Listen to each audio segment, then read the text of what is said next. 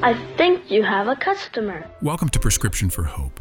When times were tough for Charlie Brown, he turned to Lucy Van Pelt, who offered up psychiatric help. May I help you?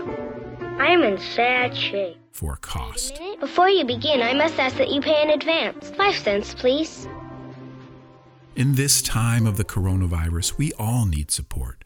And MetroHealth's Dr. Robert L. Smith, or Dr. Bob as he's known around the system, provides that help.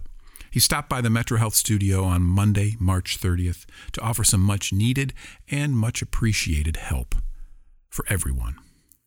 The doctor is in, and you can keep your nickel. Can you start just by introducing yourself? So, my name is Dr. Bob Smith. I'm director of the Medical Staff Assistance Program, which means that I work with our Employee Assistance Program to develop programs to support all of our staff.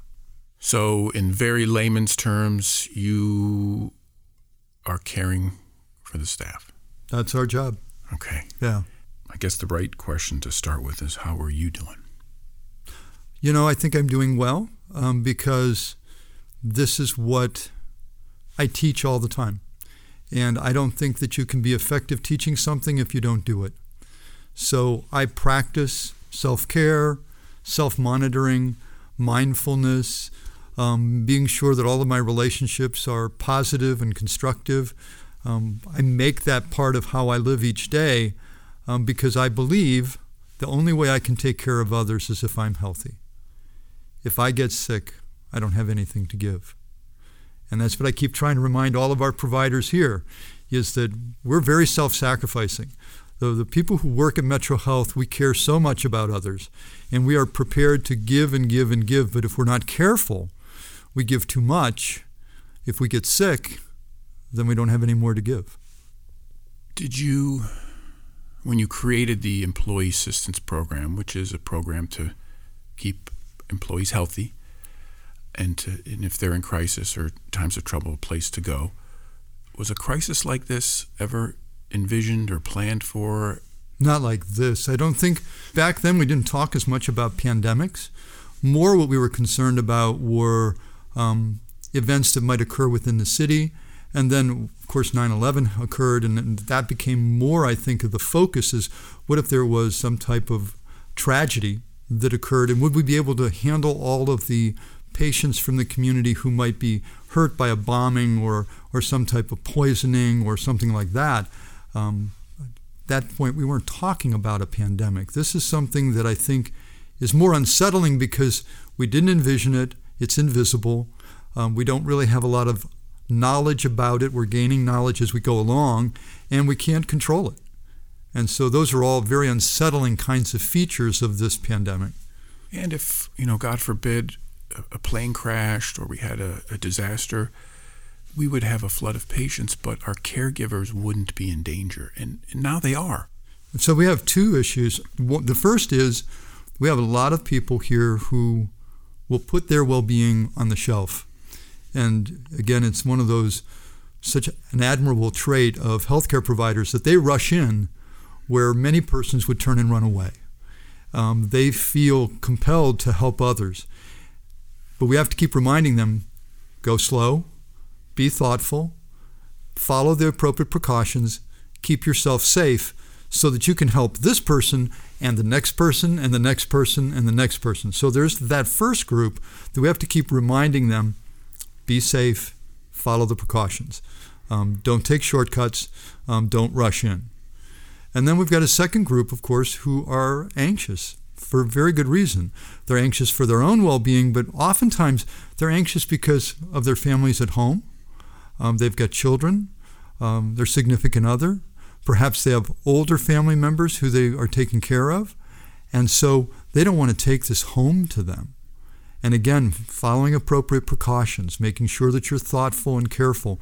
Wash your hands, cover your cough, do all those things we're talking about, the social distancing. Um, because again, it's easy to get into your old routine and, and follow things and then forget. And so, again, we have to keep reminding people to be, be cautious. There is no way to guarantee that no one will get sick. We don't know. Um, it's so prevalent. Go to the grocery store, you go to the pharmacy. We don't know where you might pick up the, the virus. So we, again, be as careful as we can, knowing that we don't have control. And are you spending your days now uh, connecting with uh, caregivers? And, and if so, what are they what are they telling you? We're connecting 24/7 with with providers. We want them to know that we're there, we're available. Now it's almost all telehealth, but again, we're readily available by phone to, to touch base with individuals. Um, we're starting to do it with groups now. So this morning I was available to our trauma surgeons, and we had a group at 7.30 to 8.30 and we're going to do that every monday morning so that they've got a, a call in for support uh, we're doing that for other areas of the hospital to provide them with support um, because we think that's important um, that they have access to us um, i try each day to walk through the hospital and hit some of the primary clinical areas and say hello to the staff and make sure that i'm visible uh, to remind them that we're available to them to support them uh, because we want them to know they're not alone and that there is support for them. What are their big concerns? What are they telling you these these days? Of course, in healthcare right now, for the providers, one of the biggest things is will we have enough protective equipment? And I know that our administration is focused on that. They're, that's one of their top priorities, and they're they're dealing with that constantly, as, as the whole country is. Um, so that's a concern. Uh, I know that people are concerned about being lonely. They're, this social distancing is having a real impact on people's emotional well being. Um, not being able to see your family members. I know for my wife and I, one of the things, we have four grandchildren. And, you know, my wife has been uh, one of the babysitters for the grandchildren on an ongoing basis every week. And now we don't get to see them. You know, so you, you try to do the FaceTime on the phone and you try to do other ways of connecting, um, but that's hard for a lot of people. So there's the the, the concern about equipment, there's the concern about being distanced from our support systems, and then I think there's just that trepidation. All the data and all of the science is telling us it's coming, but it's not here yet. So we're preparing as much as we can. We're getting ready, but that waiting is really hard. And trying to be in the present and not fall into the trap of trying to predict, anticipate, and be 100% prepared. We can't do that. We don't have a crystal ball, and we don't have um, the ability to predict anything. And the other thing is, we have, if we're not careful, we fall into a trap of anticipating the worst possible scenario. Oh my golly. If you want to get depressed, go there, um, which really has no value and doesn't really make a lot of sense. If we want to think about the future, think about the most likely scenario. And then that can be somewhat constructive. So, for right now, what's the most likely scenario? The most likely scenario is if we get sick, we will not get very sick. We will be in quarantine and then we will go back to work. That's the most likely scenario. And we can prepare for that. We can have food and, you know, the supplies we need for several weeks while we're on quarantine. But to go much beyond that and try to anticipate and predict what's coming, we don't know. And so I'd really try to encourage people to practice what we call mindfulness. Be in this moment, right now, connected with what you're doing and the people who are around you, and try to avoid drifting off into, well, what might happen next? Well, the darkness beckons. Social media, your mind, news articles, you know, and not just caregivers. If anybody feels they're getting pulled into this worst possible scenario, what are some tools that they can come step towards the light? Well, there's a host of things that we can do. A lot of it's based upon a field called positive psychology. Uh, we have a lot of research now to demonstrate that there are specific skills and tools that we can use that can improve our mood and improve our overall well being. Um, one of the first things, though, that I want to pick up on what you just said is we need to step away from the media. So, yes, we want to be informed. Yes, we want to be up to date. But I would pick one, maybe two sources of data, and I would check them maybe three or four times a day, not every 10 minutes. And then what we need to do is refocus our, our energy. Um, are we focusing on positive and constructive things? Um, I just finished writing a little article on a tool which is called Three Good Things. It's a simple little tool created by a, a psychologist at the University of Pennsylvania. Uh, his name is Martin Seligman, and he called it Three Good Things because that's the whole tool. Each day, try to identify three good things. How did they make you feel? And what did you do to make them happen? That's it. And perhaps if there is a silver lining to the COVID 19, is that maybe it will help us come to realize what's really important. You know, when we can't travel, when we can't go see exotic places, when we can't spend a lot of money on an evening out, maybe the simple things are really what matters. And the three good things is just a way of reminding us to look for those things and to cherish and appreciate them. So is that a, a practice we do whenever? Do we start the day, the end of the day? What What's the suggestion there? I would suggest that you just establish routine. So it could be whenever you want, but get into the routine of doing it. And you don't have to do it alone. You can do it with your partner. You can do it as a family. Um, you can sit down at dinner time and just go around the table and everybody share one good thing. Uh, go around a couple times and, you know, listen to one another. Really uh, sort of share that moment as that person sharing what was positive for them. Um, we can also do gratitude lists. We can one thing that I, I, find very, this would be a really valuable thing to do right now. Identify one person in your life who's really touched you in a meaningful way and take a moment and write a letter and then contact them and read the letter to them and tell them how much you value them and why. Wow. And to take the time to just do that. So often we're busy, we're hurried, we're running along, we don't have time, or we take for granted that we'll tell them later. And again, if there's any message that should be coming through this COVID 19 is please don't put things off. Don't assume there's a later. Act now. Let people know you love them and you cherish them and that you appreciate them. Tell them now. What are some normal feelings that we're all feeling, and when should uh, a potential thought or feeling be a red flag these days? Okay. So, normal feelings anxiety, fear, frustration, anger, loneliness, disappointment. Have I left any out? uh, I, I think that all of the emotions are normal and reasonable given the circumstances. A couple things you want to remember emotion follows thought. It may feel like an emotion just bubbles out of nowhere, but that's not true. We have a thought, a perception, a belief, and then emotion follows it. So, for instance, if we're walking down the hallway and you're walking behind me, and all of a sudden you come up against me and knock me to the ground, if my perception and belief is that you pushed me, then my thoughts become, How dare he do that? Who is he? He can't do that to me. And I get angry. My emotion follows my thought. If, however, my perception and thought is that you tripped and you fell, and that's how you struck me, then my thought becomes, I hope he's okay. Let me check on him. And now I'm compassionate and understanding.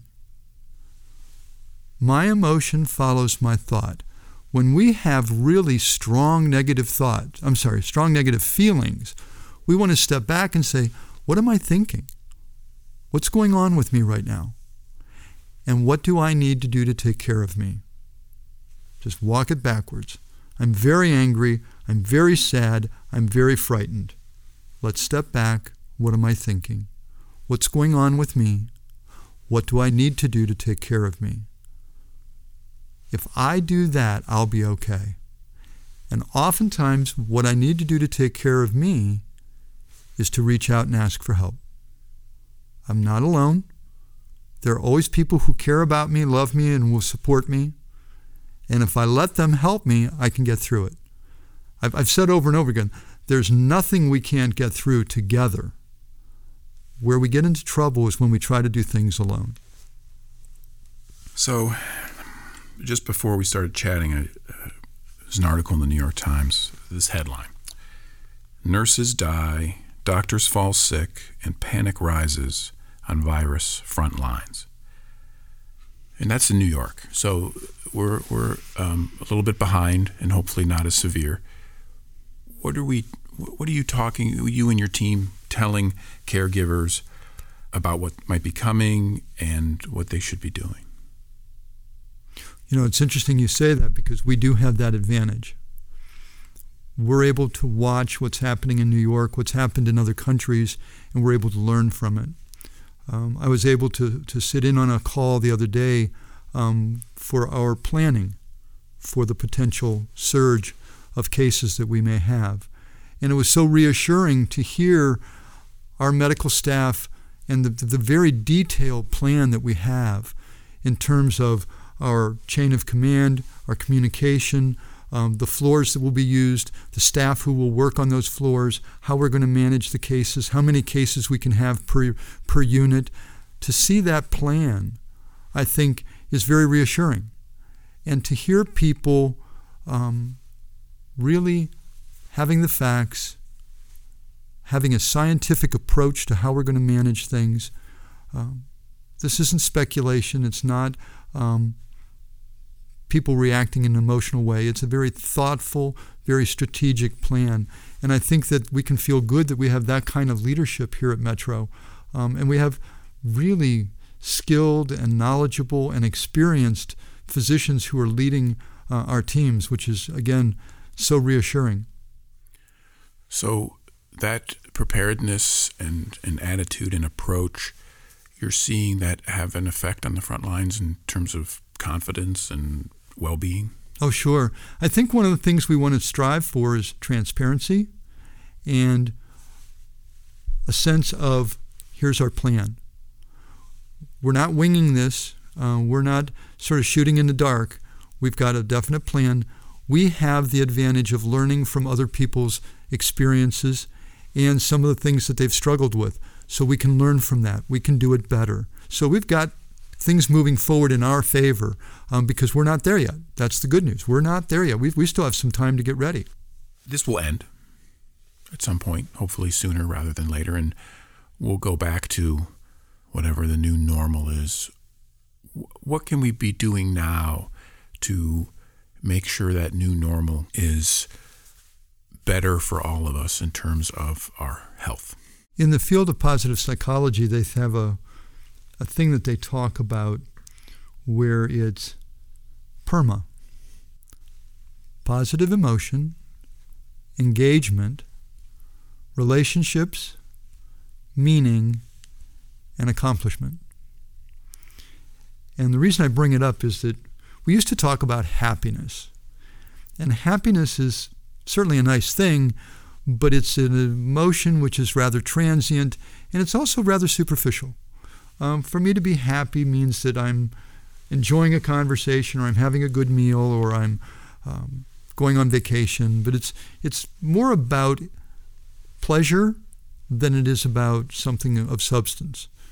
And so, in the field of positive psychology, they've started to talk about let's move away from happiness as our measure of well being and let's talk about other factors which create a, creates a much more fulfilling kind of well being. And when we talk about positive emotion, certainly happiness fits in there, but engagement. I think now what we're realizing is that we've lived in a society in which we've jumped around from one thing to another and there's so much going on and we don't have to really focus or become engaged with anything. And now we've got time on our hands. Perhaps people are working from home and it's like, ooh, I have to like focus on something. Um, otherwise, my mind is racing all over the place. So engagement is now something new for people. Mindfulness is becoming more and more of a topic. Relationships we touched on earlier. I think now is the time to begin to really recognize that those relationships with family, friends, co-workers, our community become more and more important. And then we come to meaning. too often spirituality gets sort of confused um, and people argue and, and even have fights about spiritual beliefs. For me, when I think of spirituality or meaning, it's about what's important to me. What's really important? Uh, what has value? What do I really believe about my life and why am I here? What's my purpose? What gives my life a sense of fulfillment and joy? And I think that that is something that we really can hone in on to right now. What's really meaningful to us? And then lastly, our accomplishments. What have I done that's going to make a difference?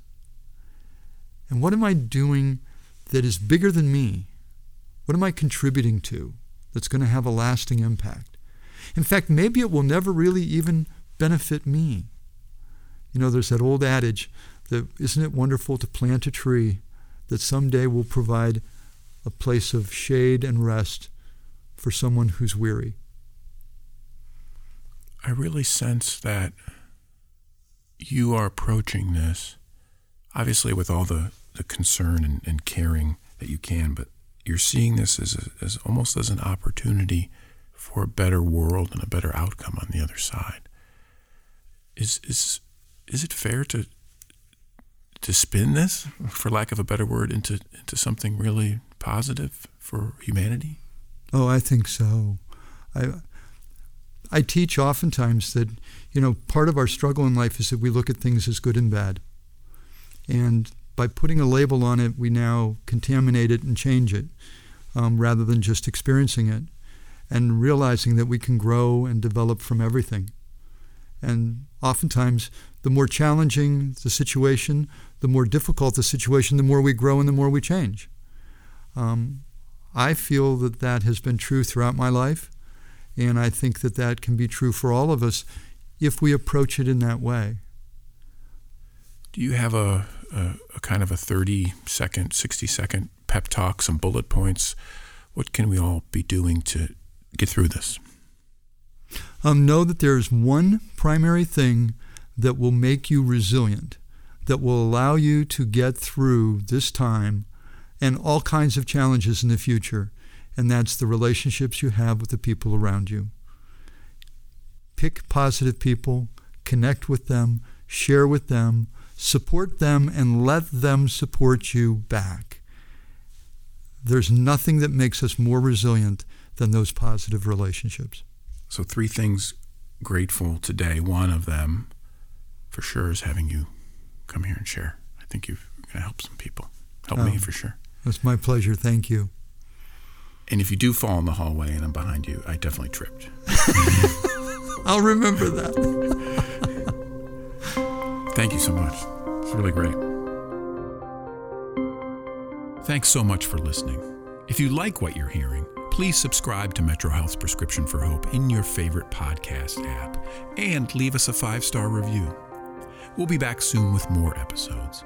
Until then, please wash your hands, stay in the moment, and be kind.